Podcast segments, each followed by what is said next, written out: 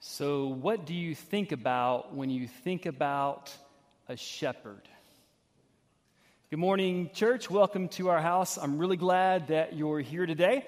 If you're uh, wondering where I am or if you're watching online and you can't see me, I'm in the back of the room uh, this morning. And so uh, I'm, I'm, back here. You can, you can see me back here. Uh, good morning. Today we're starting a new series, so I'm really glad you're here. It's called Lead Like Jesus. And the reason we're talking about this really is because we believe this is true. If you are a follower of Jesus, if you decided at some point in your life to be a follower of Jesus, then part of following Jesus is becoming like Jesus. And part of becoming like Jesus means that you have to learn to lead like Jesus because we all lead something, whether we lead our families or whether you lead in your company or your organization or your department or in your neighborhood or, uh, you know, we all lead ourselves. So there's, there's this idea that we're all having to lead something. So what are you leading? And, and not just are, what are you leading, but will you lead what you lead like Jesus leads? Okay, I can tell this is really hard for some of you and very annoying that I'm back here. So I'm going to I'm gonna go ahead and take a little walk here. Um, uh, you know, I started that way to make this point and to kind of share this principle. And I think you know this principle is true that you can't lead from behind, can you? There's a reason I don't preach from the back of the room every week. There's a reason I, I do that from up here on stage every week. And it's not because I like all the attention, I really don't. Um, it's because you can't lead from behind. Leaders, by definition, what do leaders do? They lead. They go first, they're out front, they go ahead, they make the tough decisions, the tough calls, and leaders lead from going ahead of us. That's what leaders do. I remember being in school, maybe you remember this as well. One of the first things you learn, like in kindergarten, maybe before if you went to preschool, is a game called Follow the Leader. But for the teacher, it wasn't a game. It was like, it was how they organized their day, right? So, so they, they get the kids to line up in a straight line, and whoever is in front, little Susie, you're the leader for today. And what you have to do is you have to learn how to walk down the hall by following the leader and walking in a straight line. And if you can't walk down the hall in a straight line and follow the leader, well, the next five years of your life are going to be really difficult. You gotta, you gotta figure that out. My wife is a kindergarten teacher at a school here in town, and they have a thing where if you have a, if you struggle, if you struggle with, with following the leader and staying in line down the hallway, then you get to go to a really special thing called Practice Academy, where you can go in the hall and you can figure that thing out, and then you can come rejoin the class. Because you have to learn how to follow the leader. That's what you have to do. And we all, we all get that from an early age. But you know, like I know, that the problem that so many of us face the problem we have with follow the leader is that for a lot of us, we just don't trust our leaders. Uh, we live in a world where the political climate is such that we really don't trust our leaders in government.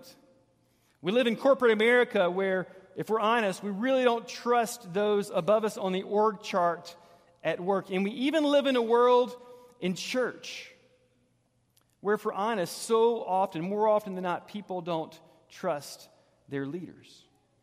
And you know, the problem with this, if, if you don't trust the leader, if you don't trust your leader, you can't follow your leader. And if you can't follow your leader, then, then whoever you are, whatever group you're a part of, if there's no trust and you can't follow, then that group has no direction, has no focus, has no clarity, has no mission, really has no sense of purpose. It's a problem.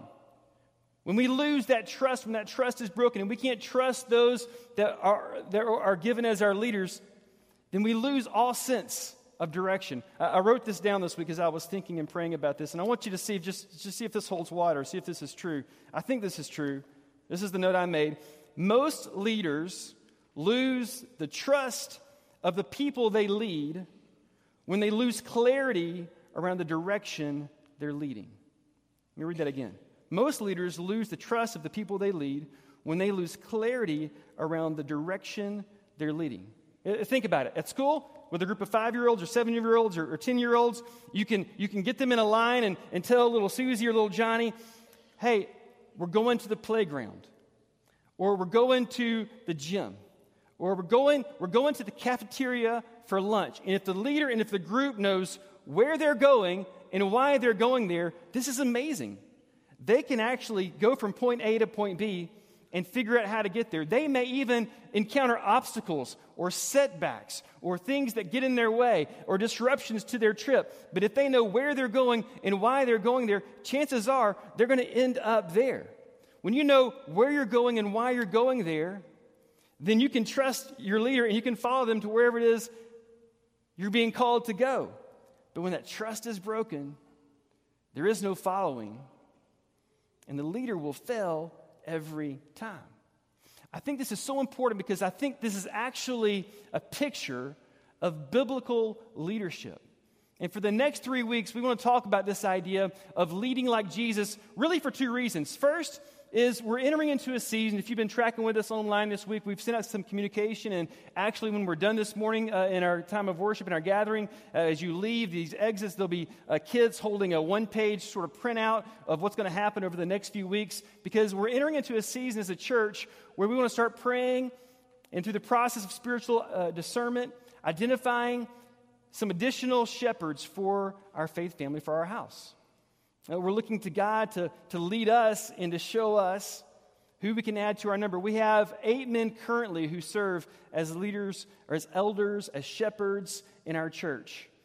And you probably know one or two, or maybe you know all of these men and their wives. They're incredible shepherds for our house. They do a great job. You know them because they've sat with you, they've prayed with you, they've laughed with you, they've met with you, uh, they've been there for you. And, and that's all true. That's part of what they do. But they also serve as leaders in our house.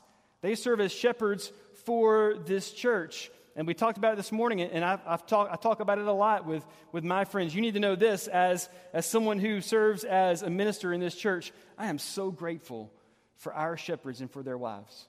We have, hands down, the best group I have ever worked with. And I've, I've been blessed to be with some incredible places. But tell you what, man, what God is doing through our church, in our leaders, in our shepherds here at Riverside, it is a really, really special season in the life of our church. And that's in large part because of the, the men and, and, and their wives who God has raised up to be shepherds in our house. Can I get an amen? We, yeah, come on. Can I get an amen? This is a good deal. We are really blessed in our house with some incredible shepherds. And part of what they do is, yeah, they, they meet with us and they love on us and they're here for us, but they, they lead us. Second reason is, like I said when we started, is we really believe all of us all of us who are called to follow Jesus, part of that calling is becoming, becoming like Jesus. And what would it look like for you to learn to lead like Jesus? To lead however you lead, whoever you lead, wherever you lead, because we all lead something, even if it's just ourselves. Self leadership may be the hardest task of all. How do we learn to lead more and more like Jesus? If you go back thousands of years, you figure out that really all throughout Scripture and all throughout history, this is the picture of leadership that God has given for his people. I love what Jeremiah once said. He, he said these words, and these are the words of God through the prophet Jeremiah to the people of Israel, to the people of God. And God said this through Jeremiah to Israel He said, I will give you shepherds after my own heart, who will guide you with knowledge and understanding. And this really was the picture and is the picture of what leadership looks like for the people of God all throughout history.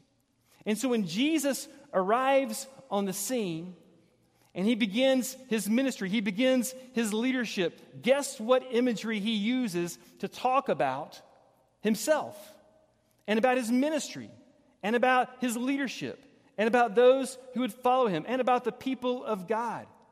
It's the same exact image. If you have your Bibles or your Bible app, if you want to open up or turn that on to John chapter 10, I want to show you what Jesus says using this exact image of a shepherd about leadership and, honestly, about himself. In John 10, we'll start in verse 1.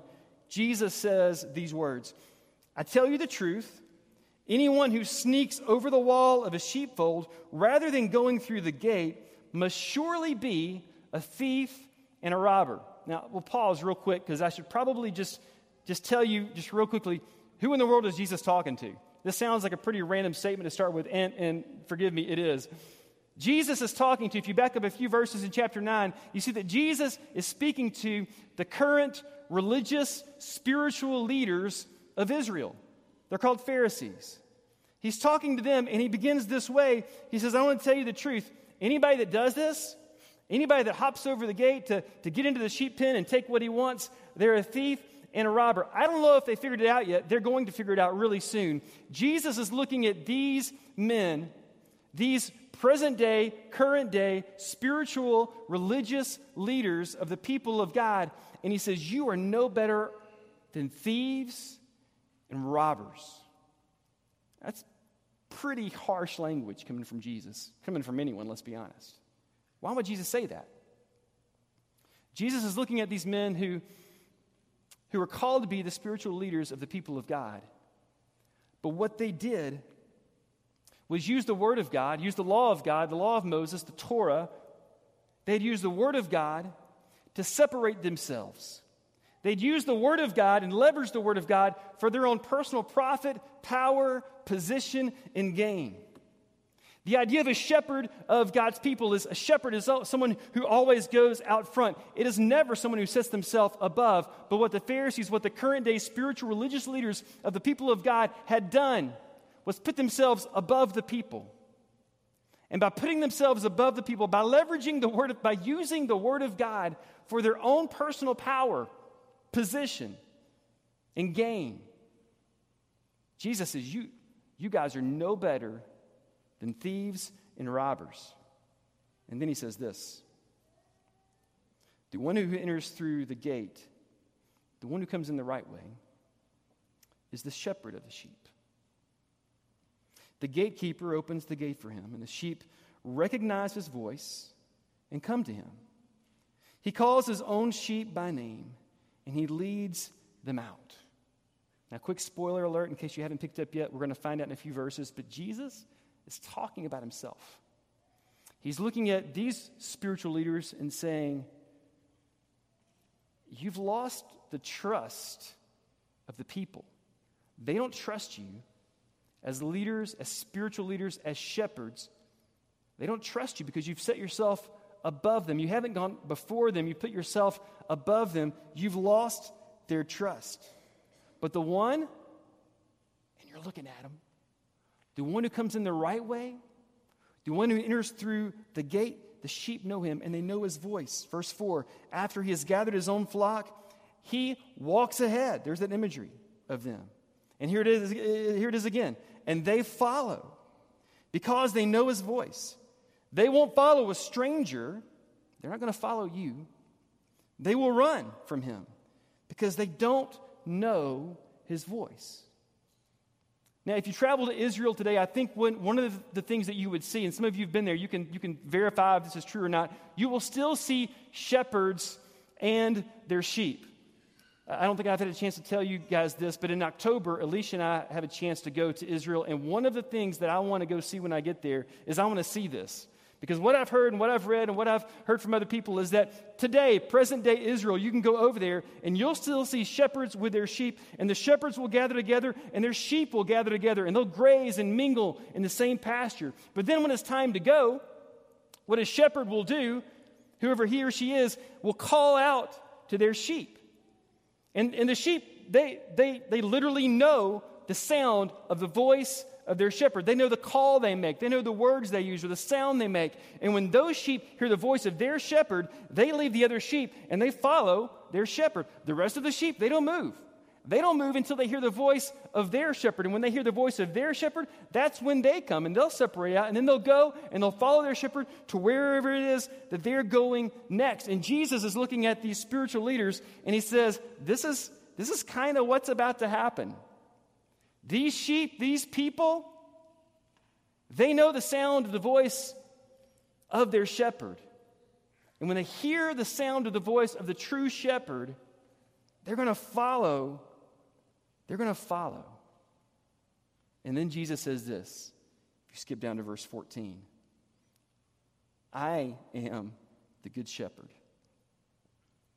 I've always wondered how much courage it took for Jesus to look at these spiritual leaders right in the eye and say these words right to them. Because at this point, they're locking in. Jesus tells them, this nobody from Nazareth, this carpenter's son that has now arrived on the scene, looks at these elite, spiritual, religious, well dressed leaders. And Jesus says, I am, I am the good shepherd. I know my sheep and they know me. Just as my Father knows me and I know the Father, so I sacrifice my life for the sheep. Jesus says, they don't trust you, but they're going to trust me and they're going to follow me because they know my voice. And not only that, but they know and they'll see that I'm willing to go ahead of them and even to lay down my life for them. Jesus looks at them and says, I'm the good shepherd. And you know what? They knew it. They could already see the crowds growing. They could already see his flock multiplying. They could already see the masses coming to him as he taught. They knew what was happening. And it was for that very reason that he was becoming their shepherd that they were now plotting to kill him. Because they knew it was true. They had lost the trust. Their leadership, they led by fear. If you don't follow what we say, there's going to be consequences and shame for you. Jesus came and he didn't lead from a place of fear, he led from a place of love. And people followed his lead. So the question for you and me is what does a modern day shepherd look like? We start talking about praying for God to raise up new leaders, new shepherds in our faith family and in our house. What does that look like? Well, I, I think it looks like Jesus. I think it looks like a shepherd. In fact, this is, this is kind of how you know, right? Uh, to, to, find, to find a godly leader, to find a shepherd after God's heart, to find someone who leads like Jesus, you have to find someone who first has decided to follow Jesus, the Good Shepherd. Because if you follow Jesus well, then chances are you can lead like Jesus well. And if you want to lead like Jesus well, in whatever area of life God has given you to lead, in whatever area of life God has given you to steward, it means that first you have decided to be a dedicated follower of Jesus. And those who get fellowship right are the people that can get leadership right. If you miss out on the fellowship, you'll always fall flat at the leadership. But if you can learn the fellowship, then chances are you can learn to lead like Jesus. And this is what happened. When the first church began, when Jesus died and was buried and rose again and ascended to heaven, the church of Jesus started forming and they started looking for leaders that looked like Jesus. They started looking for shepherds for the church, men, people who could serve the church and lead the church like Jesus.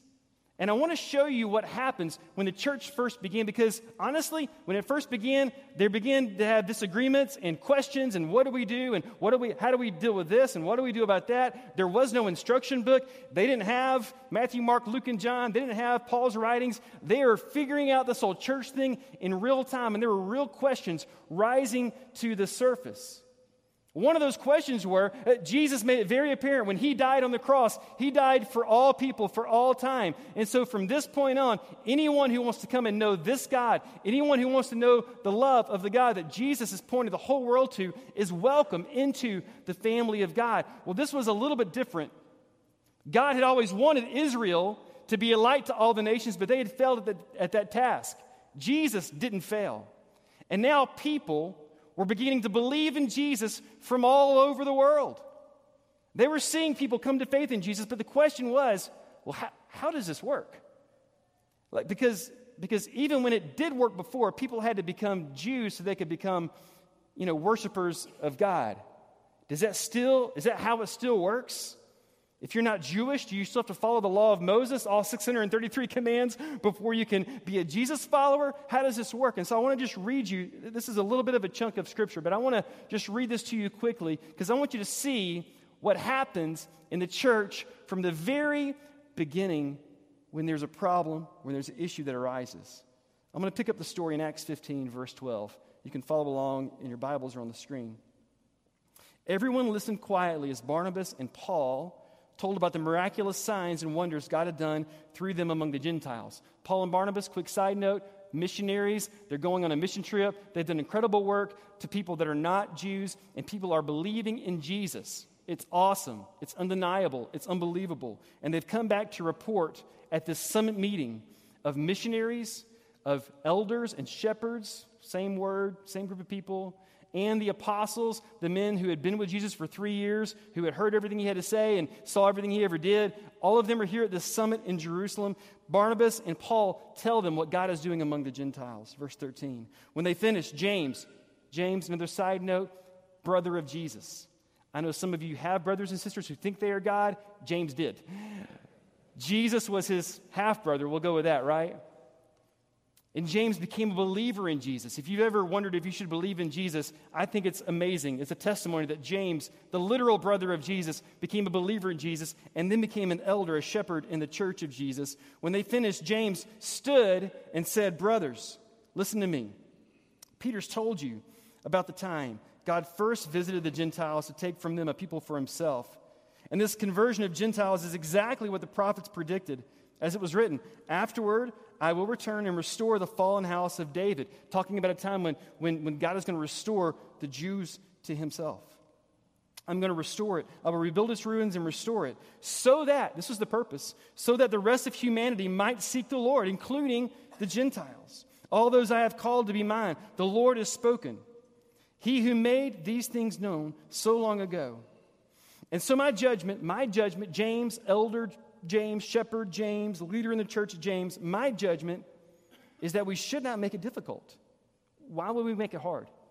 We should not make it difficult for Gentiles who are turning to God. Instead, we should write and tell them to abstain from eating to food offered to idols, from sexual immorality, good idea, from eating the meat of strangled animals, and from consuming blood. I think we can get on board with that. Verse 21. For these laws of Moses have been preached in Jewish synagogues in every city on every Sabbath for many generations. Then the apostles and elders, these very first shepherds of God's church, together with the whole church in Jerusalem, chose delegates and they sent them to Antioch of Syria with Paul and Barnabas to report, to share, to tell this decision. They didn't want to email it, they sent people.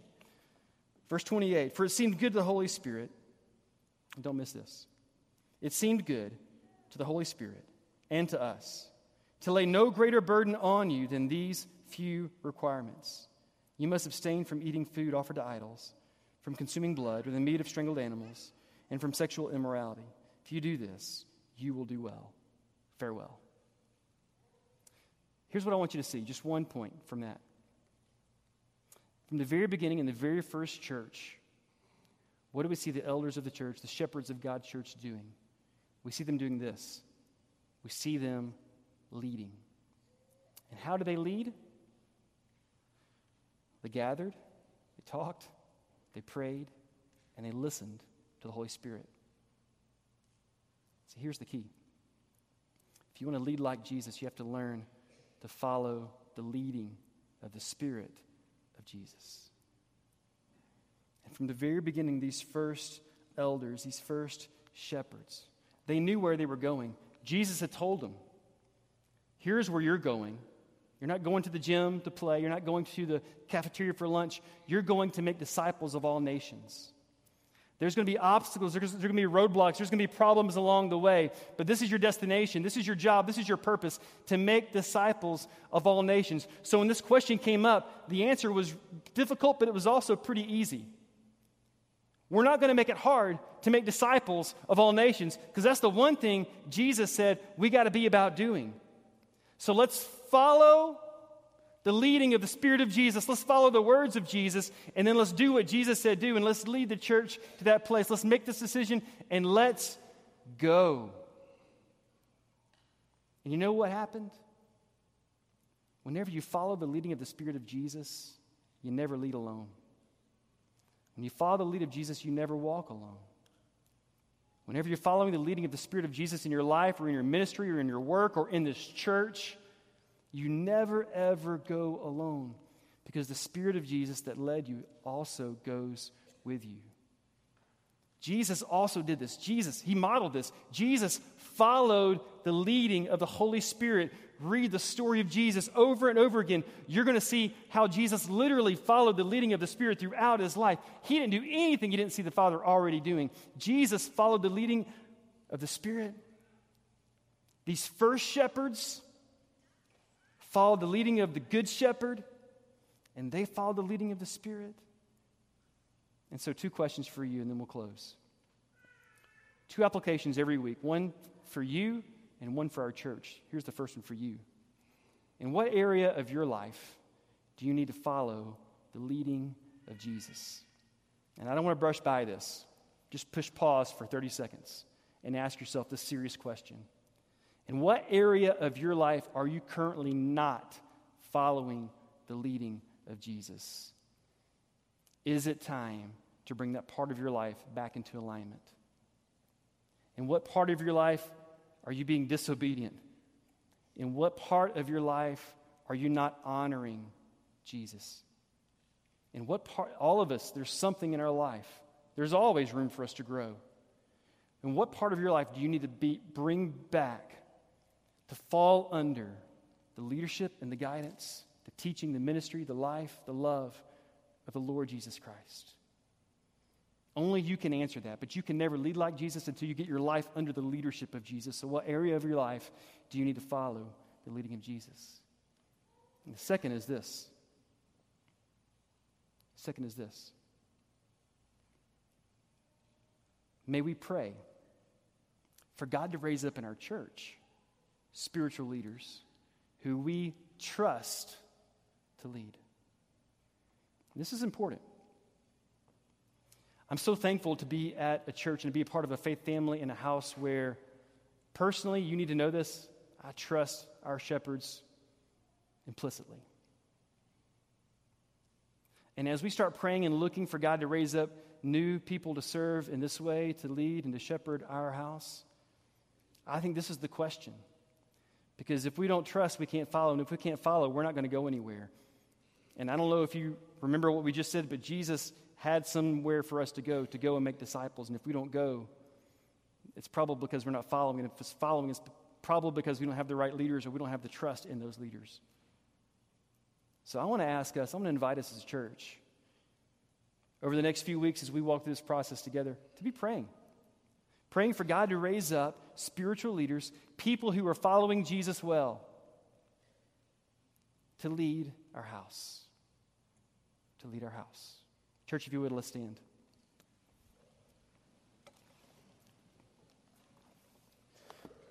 Jesus knew where he was leading. The first church knew where they were leading. The question for Riverside is where are we going?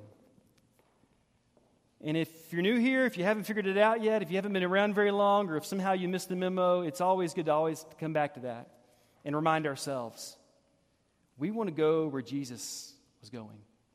We want to go where that first church in Acts 15 was going. We want to go and make disciples of all nations. Uh, we, we use this language in our house. We say we want to live different because we believe that Jesus is calling us to a changed life. We realize that wherever you live and whatever you do and whatever's going on in your world, that there's a lot of brokenness all around us, but Jesus is calling us to live differently. And the life that He offers is the full life, it is the abundant life. And this is what we want to be about. We want to be a, about being a house, a church, a faith family that is following Jesus together and leading in this church and in our community and around the world and bringing others to know about this great love of God that we learn about from Jesus.